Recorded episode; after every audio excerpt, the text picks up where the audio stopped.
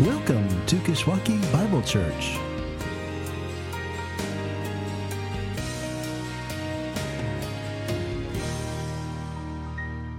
You're visiting with us today. I'd like to say a special welcome to you. We're glad to have you worshiping among us. And if you haven't been with us, we're in the middle of a series that we've entitled Together, looking at the letter to the Ephesians, at Paul's letter to the Ephesians. And today we come to what, in many ways, is the climax of this book. I've mentioned before that Catherine has put together a CD to teach kids uh, the message of Ephesians. And if you haven't already and you have a family age uh, eight or younger, kids eight or younger, you're welcome to take one. There's a few on the back table. But what I haven't told you is that one of the, one of the um, times at which we were putting this CD together that our heads hit the hardest when, was, when Catherine announced that the close of this CD was going to be part of the passage we're looking at today put to music. And there's just something that within me, coming from a family that struggles with and being riddled with myself, this OCD, obsessive compulsive disorder, that said, you just can't do that. You just can't take what's in the middle of this book and then tack it on at the end of your CD as if that's the conclusion. Unless you care nothing for order. But as I've come to look at this book more and more, I've actually come to agree with her. Because what Paul is about to pray in these verses on behalf of the Ephesians and on our behalf as well will, in fact, not only reverberate to the end of this letter, but is meant to reverberate to the very end of this age. And so we come to what has been described as among the most powerful of prayers ever prayed. And you can follow along with me as I read it from Ephesians chapter 3, verses 14 to 21.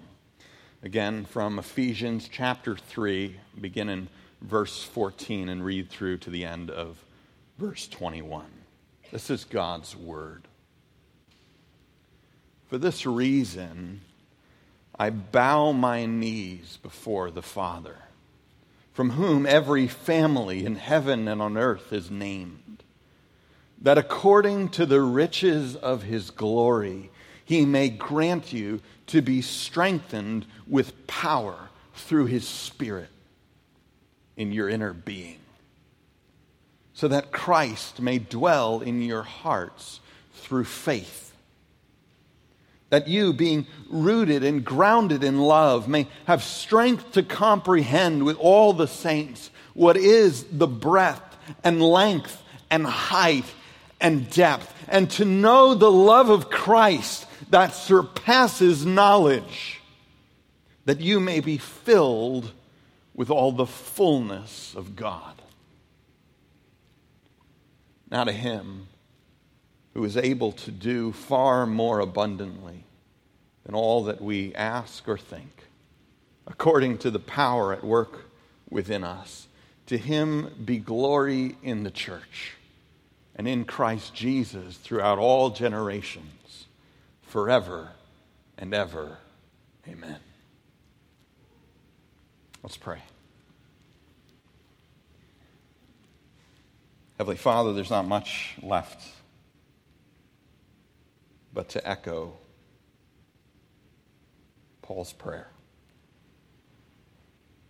That today Christ would dwell in us, that we would know his love for us, and that we would be filled with all the fullness of you.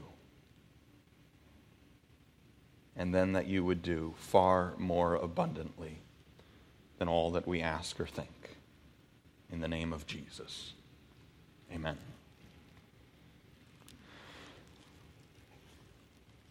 Well, you'll have heard that one of the easiest ways to tell the difference between an optimist and a pessimist is with a glass of water. For the optimist, the glass is half full. For the pessimist, the glass is half empty. But the usefulness of this glass goes much further than just distinguishing between the optimists and the pessimists among us. For instance, the realist will say that it is a glass, and indeed it does contain some amount of water. The idealist will go far beyond that and say that in this glass, potentially, we have the secret to life.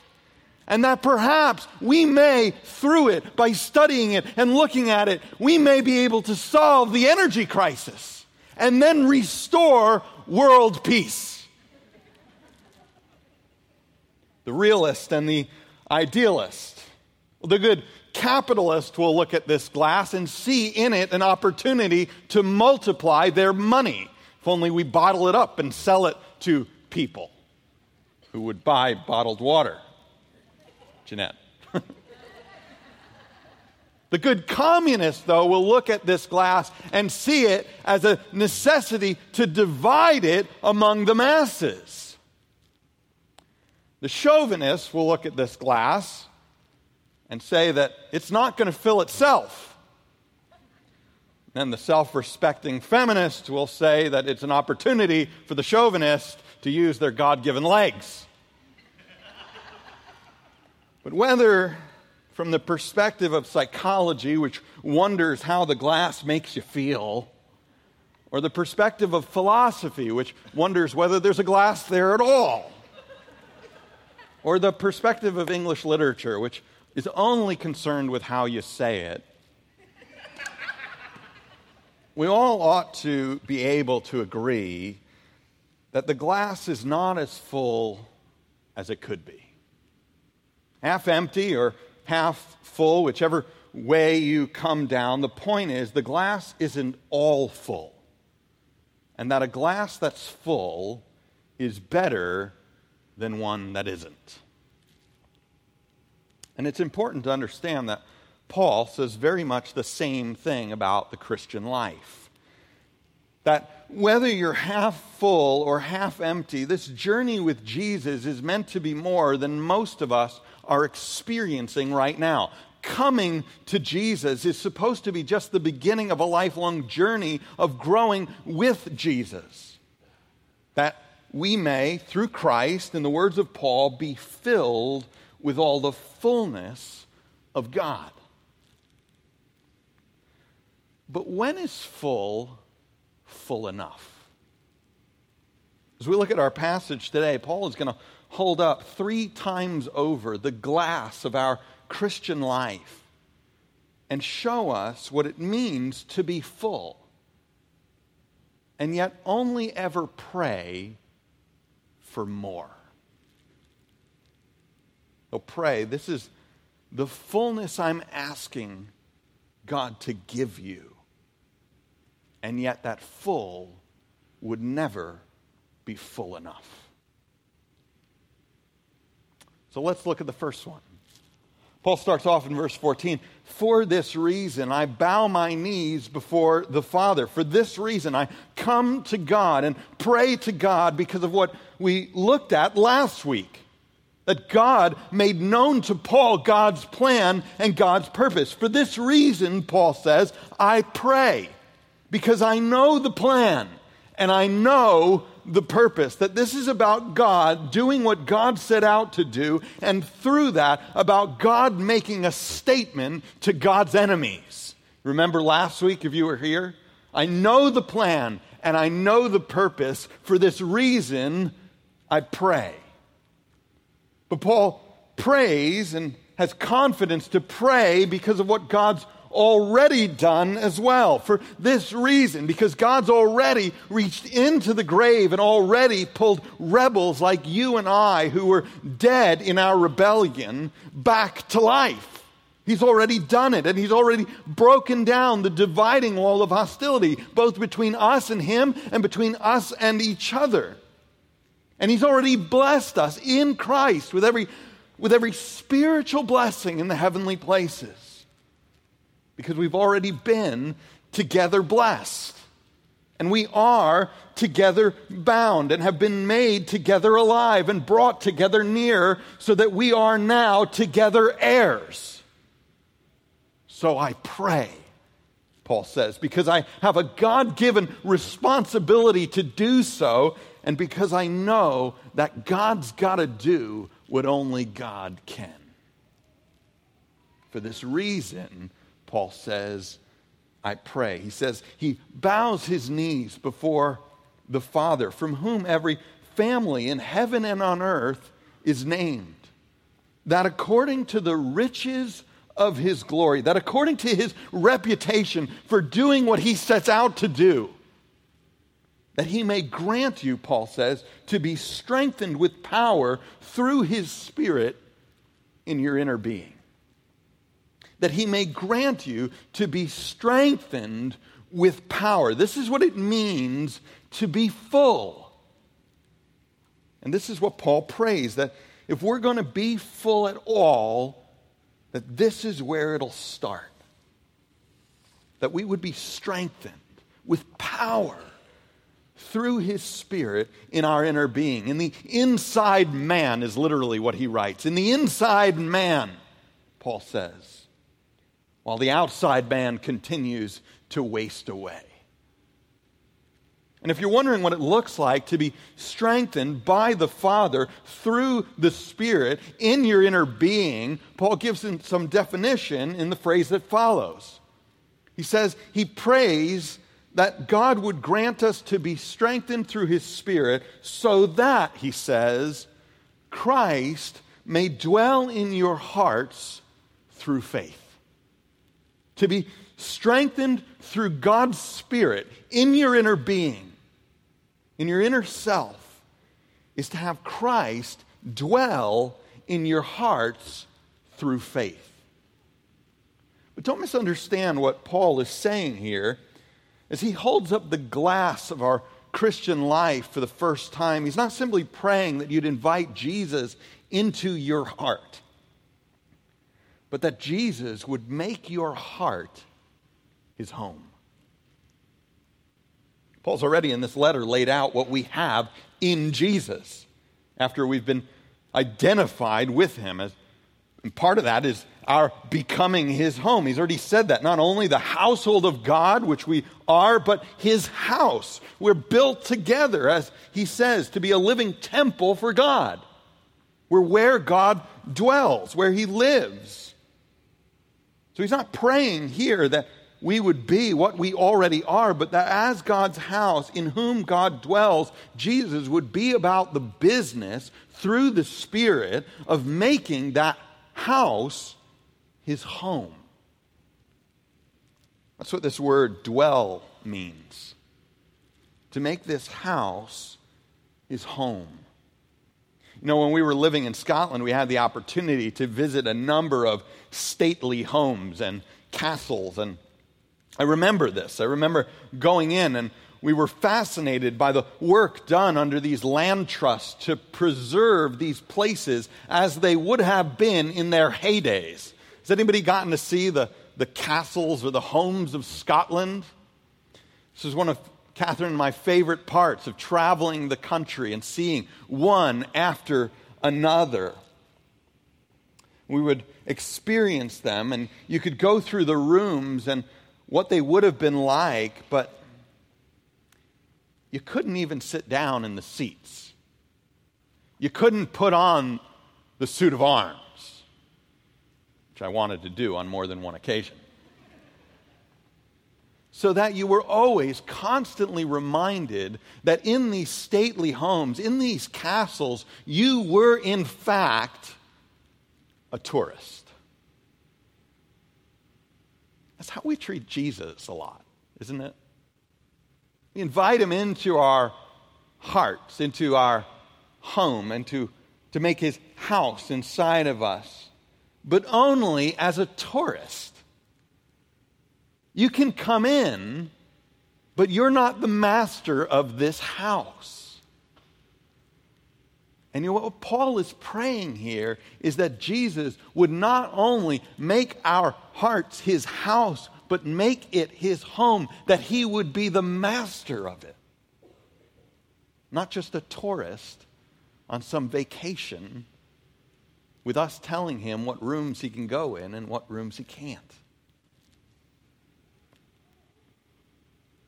As Paul holds up the glass of the Christian life, this is the fullness he prays we would know. Because I understand why I wasn't allowed to put on the suit of arms. I'm no knight. But this is the king the castle was made for. Paul prays that we would know that Christ would dwell in our hearts through faith. That our hearts would be well used by Christ and His to use as He see fit. That as we trust Him to do it and entrust ourselves into His hands, He would not only come to stay as a tourist, but take up residence as the master of the house. That we would be strengthened, Paul says, through God's Spirit who carries out the work of God's Son, so that none other than the living God, the one living God known in the three persons of the Trinity that we hold so dear to our faith, that none other than this living God, Father, Son, and Holy Spirit, would do the work of transforming us from the inside out. That Christ would dwell in your hearts. This is what it means to be full. And this is the fullness for which Paul prays. And yet he prays that full would never be full enough. He picks up at the end of verse 17 and says that you being rooted and grounded in love, that's his summary of what it means to have Christ dwell in you. That you being rooted and grounded in love may have strength to comprehend with all the saints what is the breadth and length and height and depth, and to know the love of Christ that surpasses knowledge. See, God fills us first by sending His Son through His Spirit to make our hearts His home, to knock down a few walls and update the electrical and replace the plumbing and rip out the rotted floorboards. to strengthen us, he says, that we would be rooted and grounded in love, in his love, because that's what it means. That's what it means for us to be full, to have him love us and to experience the effects of that as he makes our hearts and the heart of his church his home. Don't ever mistake the love of God for being simply contained on the cross. That's where we see it most fully displayed. But what Paul's praying here is that you would know the love of Jesus sticking around in your life, in the mess of my life, thinking that it's worth changing. Being rooted and grounded in love. Paul says that we would know so that, he says, Christ might dwell in your heart, so that we might know. Paul prays for more. That we would not only be filled of what Jesus does for us, but by knowing the length he's gone to do it. It's a bit like being a kid having parents who have gone out of their way to provide for you, to give you a safe home and a, a, a good education, chance to play a sport or two, be on a team, or pursue an interest. And it makes for a pretty full life. There's fullness in that. But there's another level you get to when years later you come to know just what it took, just how much it took how much of a sacrifice it took to make that possible. I had a friend in college who was utterly embarrassed that her father had quit his career to take a job as a janitor in one of the dorm rooms.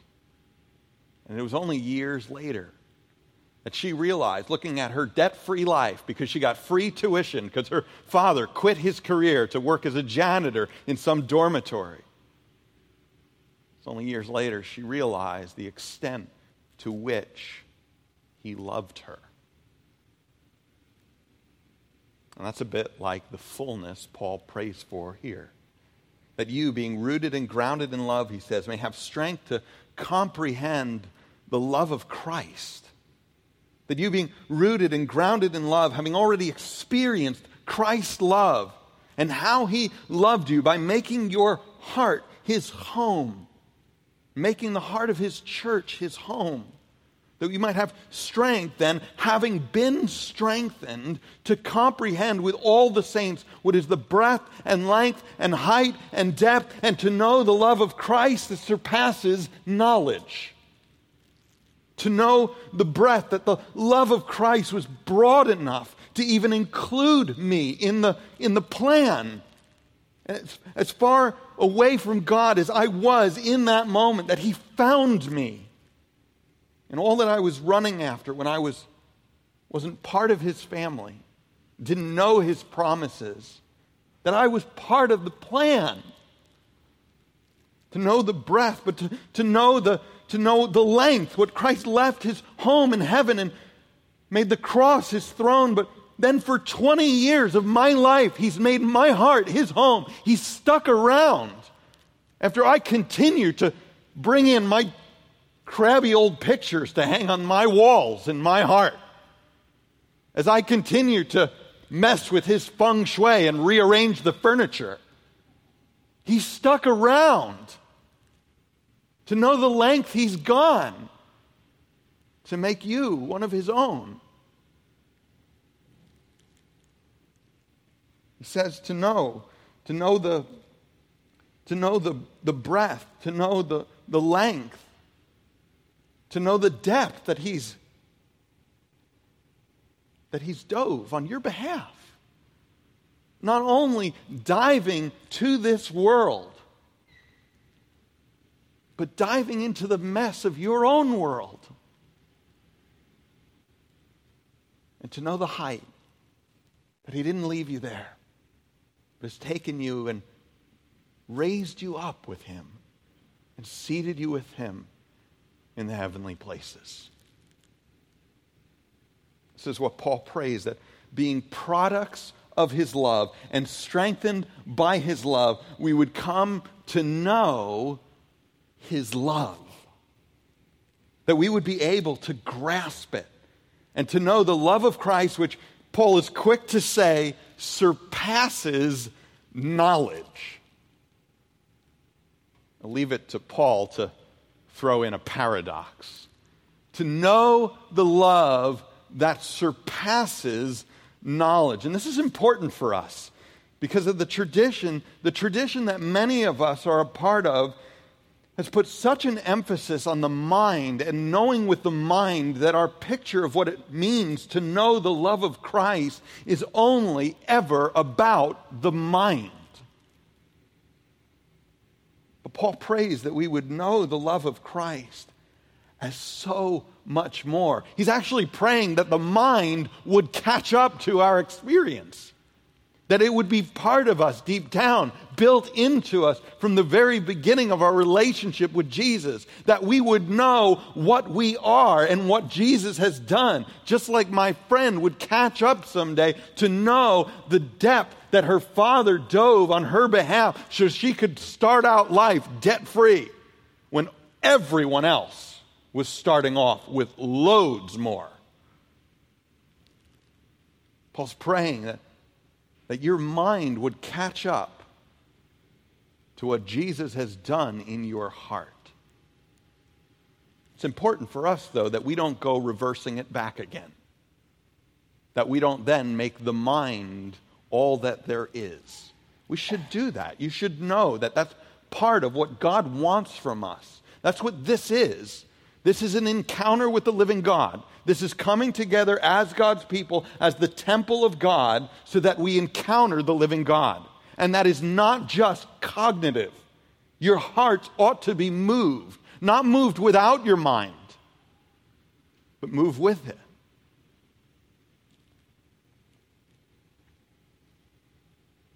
And so the question is is your heart stirred over what Christ has done on your behalf and over, over what Christ has done in your own heart? Not just on the cross, which it should be moved by that, but the years, for those of us who are in Christ, the years that He stuck with the mess that we make of ourselves. I don't know, but to me, that's a wondrous thing. Because this is what it means to be full, Paul says. As he holds up again the, the glass of our Christian life, to be not only the product of Christ's love, but also those who stand in awe of it. And yet he prays that full would never be full enough. Paul prays that Christ would dwell in our hearts through faith, and that our lives would be a testament to his love for us, his patient endurance to take the fixer upper of our inner selves and restore it to its original beauty. And that through that, then, we would come to know his love as it can only truly be known. With not only our heads, but with our hearts as well. And yet, knowing the love of Christ in this way finally leads Paul to pray that we, at the end of verse 19, may be filled with all the fullness of God. One paradox to another. You might be filled with all the fullness of God. It's an interesting turn of phrase, isn't it? I guess if you were looking to top the list of what it means to be full, this isn't a bad phrase to use. To be filled with all the fullness of God. Surely this is as full as one can get, to be filled with all the fullness of the one the universe can't contain, or that the Encyclopedia Britannica can't exhaust, or that history can't tire out.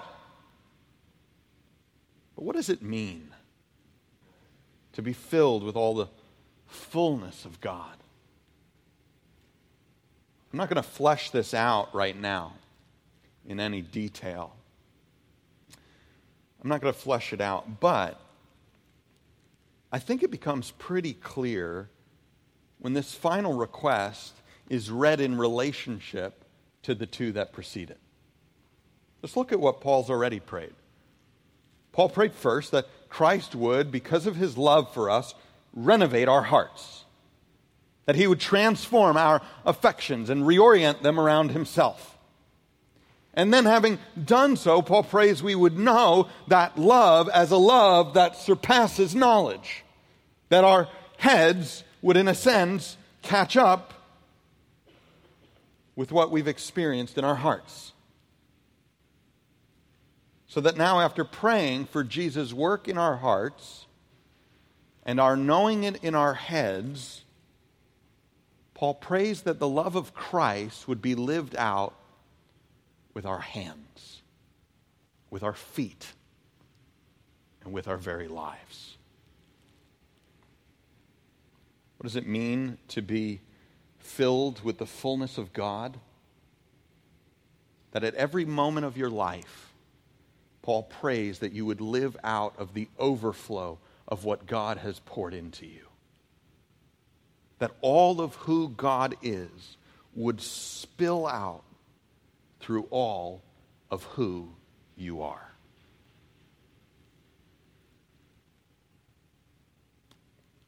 Raises a lot of questions about what you're doing at home with the loved ones you have around you or what you're doing at work what you're doing at the coffee shop you frequent, or the library, what you're doing walking down Main Street or State Street, because Main Street isn't State Street in Sycamore.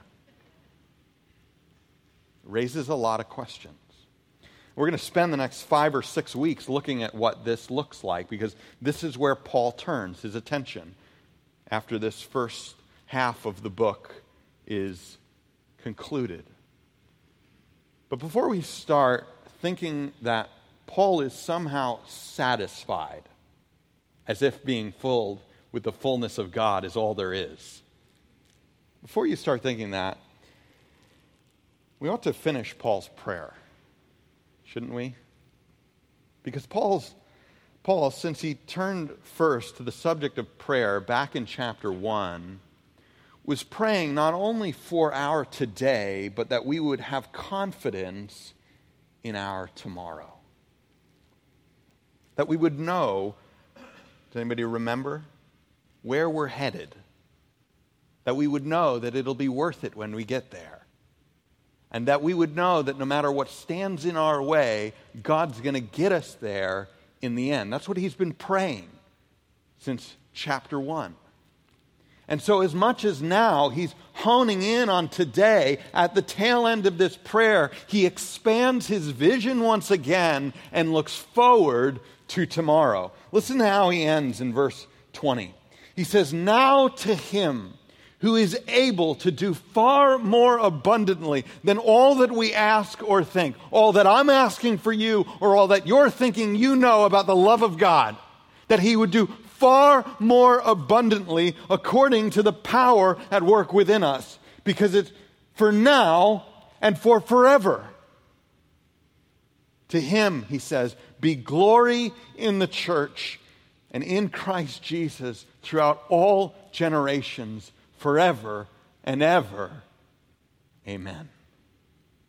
You see, for Paul, full is never full enough because the fullness available to us in Jesus when we are loved together and then come to know just how much we are together loved so that the more we experience this together love we reflect in it in how we love together it is all just the overture of the musical of eternity when God will do what God set out to do from the very beginning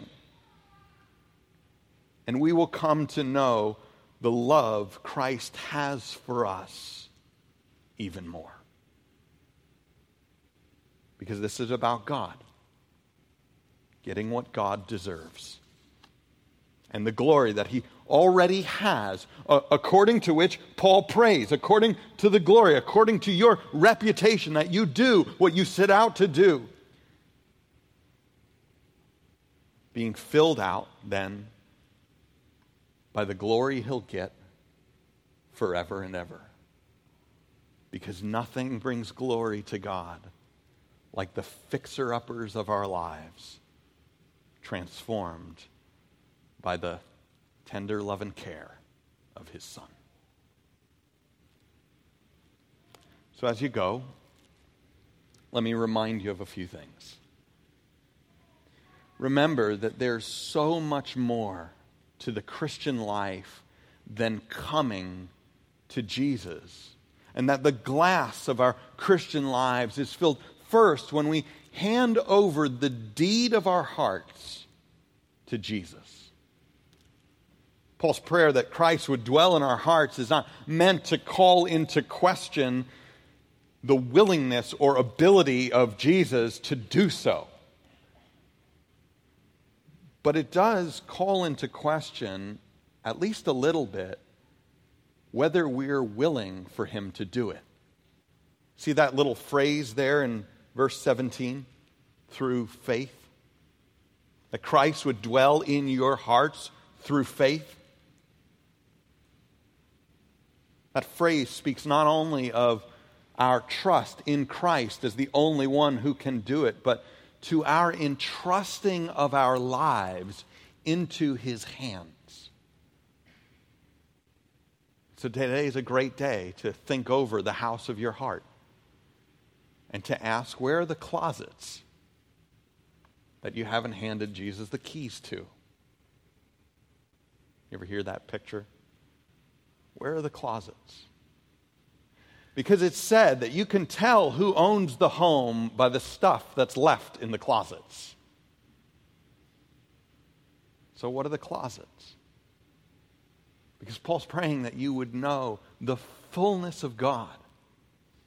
And that starts by handing the deed over to your heart. Second, remember that the love with which we're loved is meant, if we're being filled with all the fullness of God, to be reflected in our love for one another. This is going to be time and time and time again in the next three chapters where Paul lands. That we would love one another. That our being together loved is to be reflected in how we love together. And that starts here with how we love one another and whether we love each other like Jesus loves us. That's the community of believers we want to be. That we love each other even though we're unlovely. And we love each other no matter how much time it takes to love each other into being more lovely. But we don't ever stop loving each other. Because that we have been together loved needs to be reflected in our love together. Remember that knowing the fullness of God begins with a, a, willingness to be filled. Remember that Paul prays that the love we know in Christ would be a love we show one another. And lastly, remember that the love we know now is only a taste of that love that we're going to grow to know even more in eternity.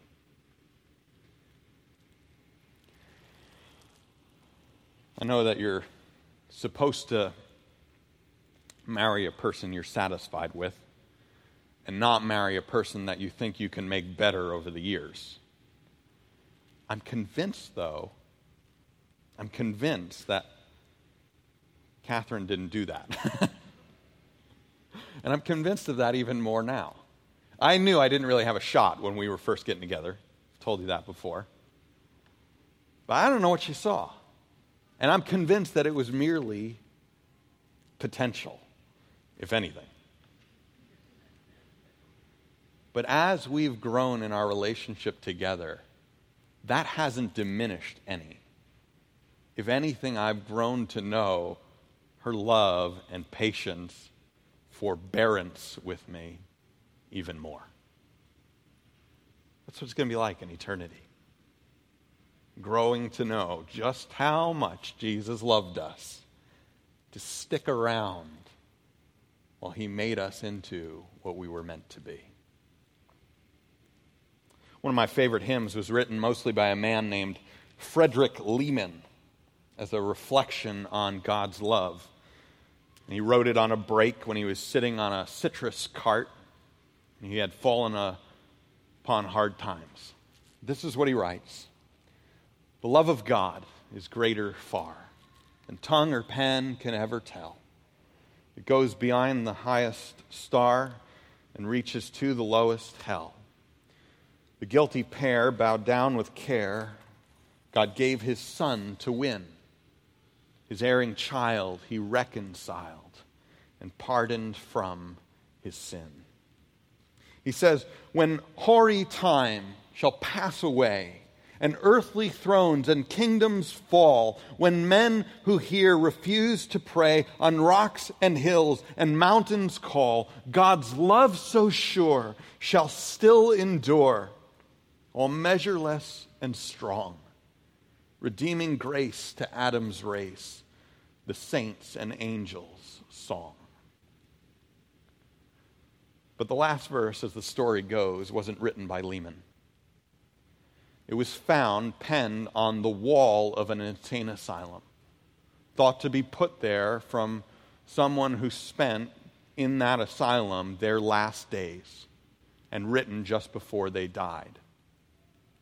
And in a moment of lucidity, this is what that patient wrote Could we with ink the ocean fill, and were the skies of parchment made, were every stalk on earth a quill, and every man a scribe by trade, to write the love of God above would drain the ocean dry, nor could the scroll contain the whole, though stretched from sky to sky. It is our inheritance to someday search out this love. That today we can know, but know only in a part. Let's pray.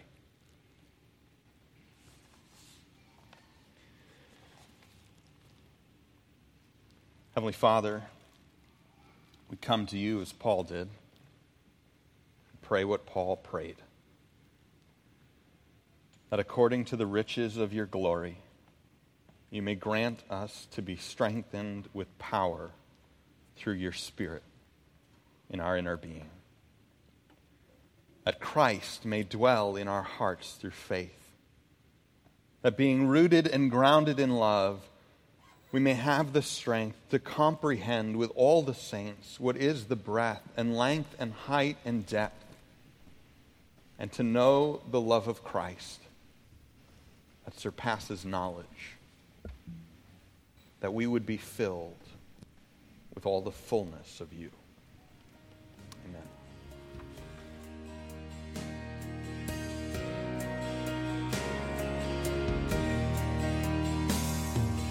Thank you for joining us. For more information about our church, please visit our church's website at kishbible.org. That's K I S H Bible.org.